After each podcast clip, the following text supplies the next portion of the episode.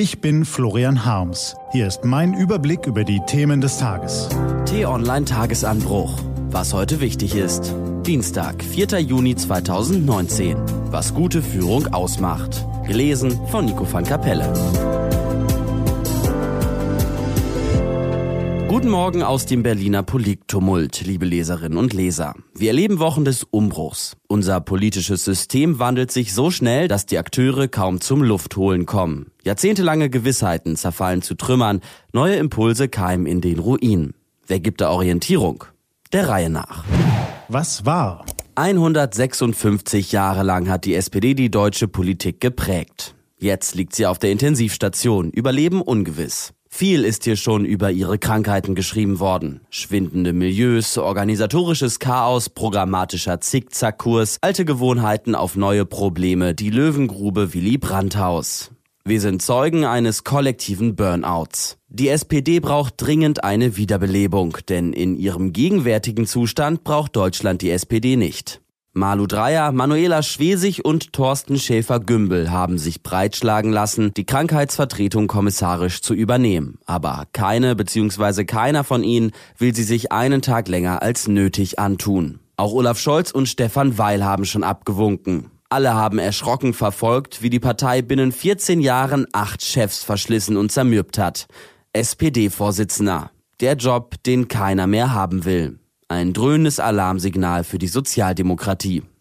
Knapp vier Kilometer weiter westlich, im Konrad-Adenauer-Haus, bimmeln die Alarmglocken kaum weniger schrill. Der CDU-Vorsitzenden ist es in den vergangenen 48 Stunden nur mit Mühe und Not gelungen, den Aufruhr gegen ihre Herrschaft zu bändigen. Ebenso wenig wie Andrea Nahles bei der SPD hat Annegret Kramp-Karrenbauer es geschafft, ihre Partei einen Weg in die Zukunft zu weisen. Um die Unzufriedenheit mit Merkels SPD-Kopiekurs zu lindern und verlorene AfD-Wähler zurückzuholen, riss sie das Steuer hart nach rechts, redete Traditionalisten nach dem Mund und beschwor die alte CDU von Heiner Geißler und Helmut Kohl. Volle Fahrt zurück lautet die Parole. Antworten auf die großen Herausforderungen unserer Zeit, Klimakrise, Globalisierung von Produkten, Handel und Mobilität, digitale Revolution, Mietwucher in den Städten, blieb sie ebenso schuldig wie die Genossen. Stattdessen ließ Kram-Karrenbauer ihre Leute ein ums andere Mal über die Flüchtlingskrise anno 2015 lamentieren. Damit entkoppelte sie die CDU von der Aktualität und einem wachsenden Teil der im Jetzt und heute lebenden Bevölkerung.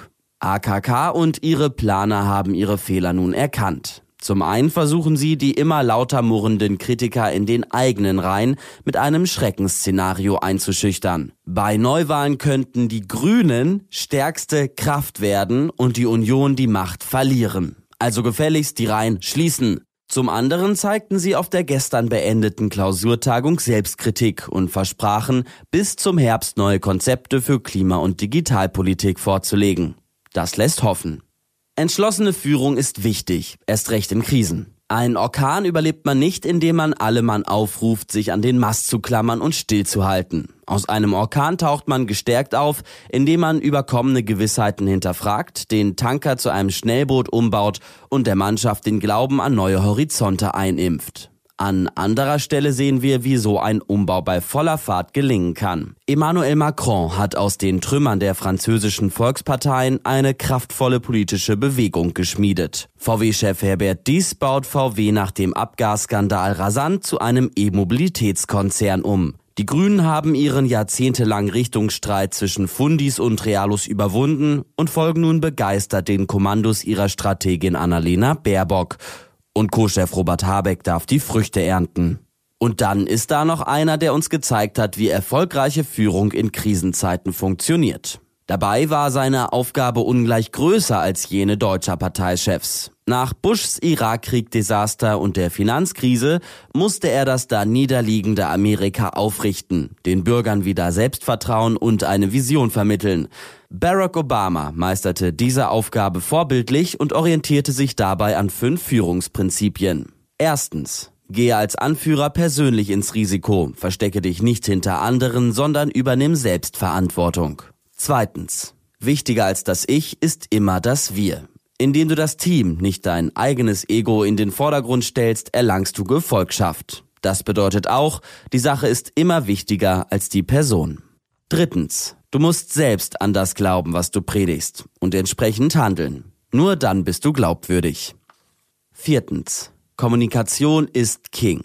Sei ständig im Gespräch mit Gefolgsleuten, aber auch mit Gegnern. Höre zu, statt ständig selbst zu predigen.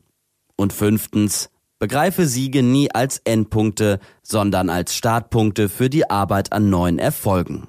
Man mag derlei Prinzipien als Kalendersprüche belächeln. Aber wer wirklich einmal versucht hat, danach zu handeln, merkt schnell, wie viel Kraft sie erfordern und wie erfolgreich man damit sein kann. Erst recht in Zeiten des Umbruchs. Das ist in der Politik nicht anders als in der Wirtschaft oder in der Medienbranche. Warum das Agieren der Grünen, also das konsequente Eintreten für den Klimaschutz, der pflegliche Umgang miteinander, die umsichtige Kommunikation des Teams um Frau Baerbock und Herrn Habeck erstaunlich gut zu diesen Prinzipien passt, und was daraus für die Leute im Willy Brandt-Haus und im Konrad-Adenauer-Haus folgt, diese Schlussfolgerung überlassen wir heute mal Ihnen.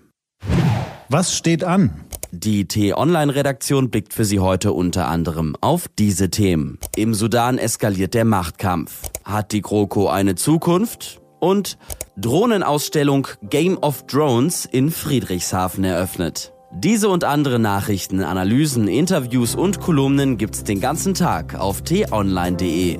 Das war der T-Online Tagesanbruch vom 4. Juni 2019. Produziert vom Online-Radio und Podcast-Anbieter Detektor FM. Den Podcast gibt's auch auf Spotify. Einfach nach Tagesanbruch suchen und folgen. Ich wünsche Ihnen einen frohen Tag. Ihr Florian Harms.